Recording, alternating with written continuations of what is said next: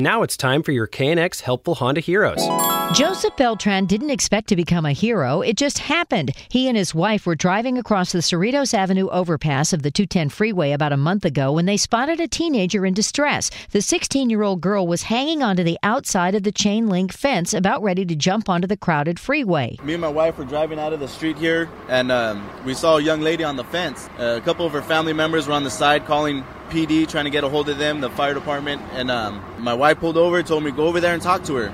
So I came over here and I, I was talking to her, and um, she started getting a little closer and closer to the edge, and I asked her her name, and I was just trying to buy time just trying to buy time. The 911 calls flooded into both Azusa Police and LA County Fire, and they were headed to the scene, but Joseph was technically the first responder. I climbed the fence up there, and I got up there, and I, I was holding her sweater, I was holding her arm, and telling her that this, this isn't the way, you know?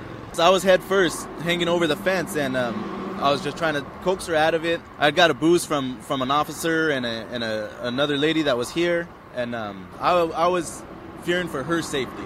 I try to make sure that she was okay. The Azusa Police Department was so impressed by Joseph's heroic efforts, they featured his story on their Facebook page. So once the officers arrived on scene, uh, one of our officers actually gave you a piece of our equipment. Oh yeah, yeah. He gave me a pair of cuffs, and he was like, "Cuff her to the fence." So that's what I did, and I felt like a police officer at that time.